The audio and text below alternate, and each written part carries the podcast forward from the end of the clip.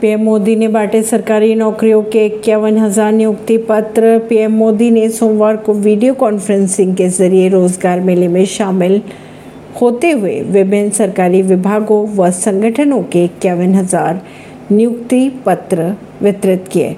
PM के अनुसार बीते कुछ वर्षों में अर्धसैनिक बलों की भर्ती प्रक्रिया में कई बड़े बदलाव किए गए हैं। आवेदन से लेकर चयन तक की अगर बात की जाए तो प्रक्रिया में तेज़ी लाई गई।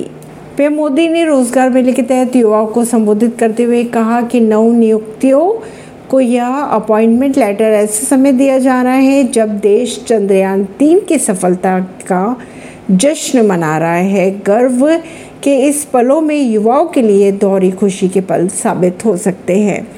उन्होंने आगे ये भी कहा कि आवेदन से लेकर चयन की प्रक्रिया की अगर बात की जाए तो इसमें तेज़ी लाई गई। ऐसी ही खबरों को जानने के लिए जुड़े रहिए जनता सरिश्ता पॉडकास्ट से। परवीन दिल्ली से।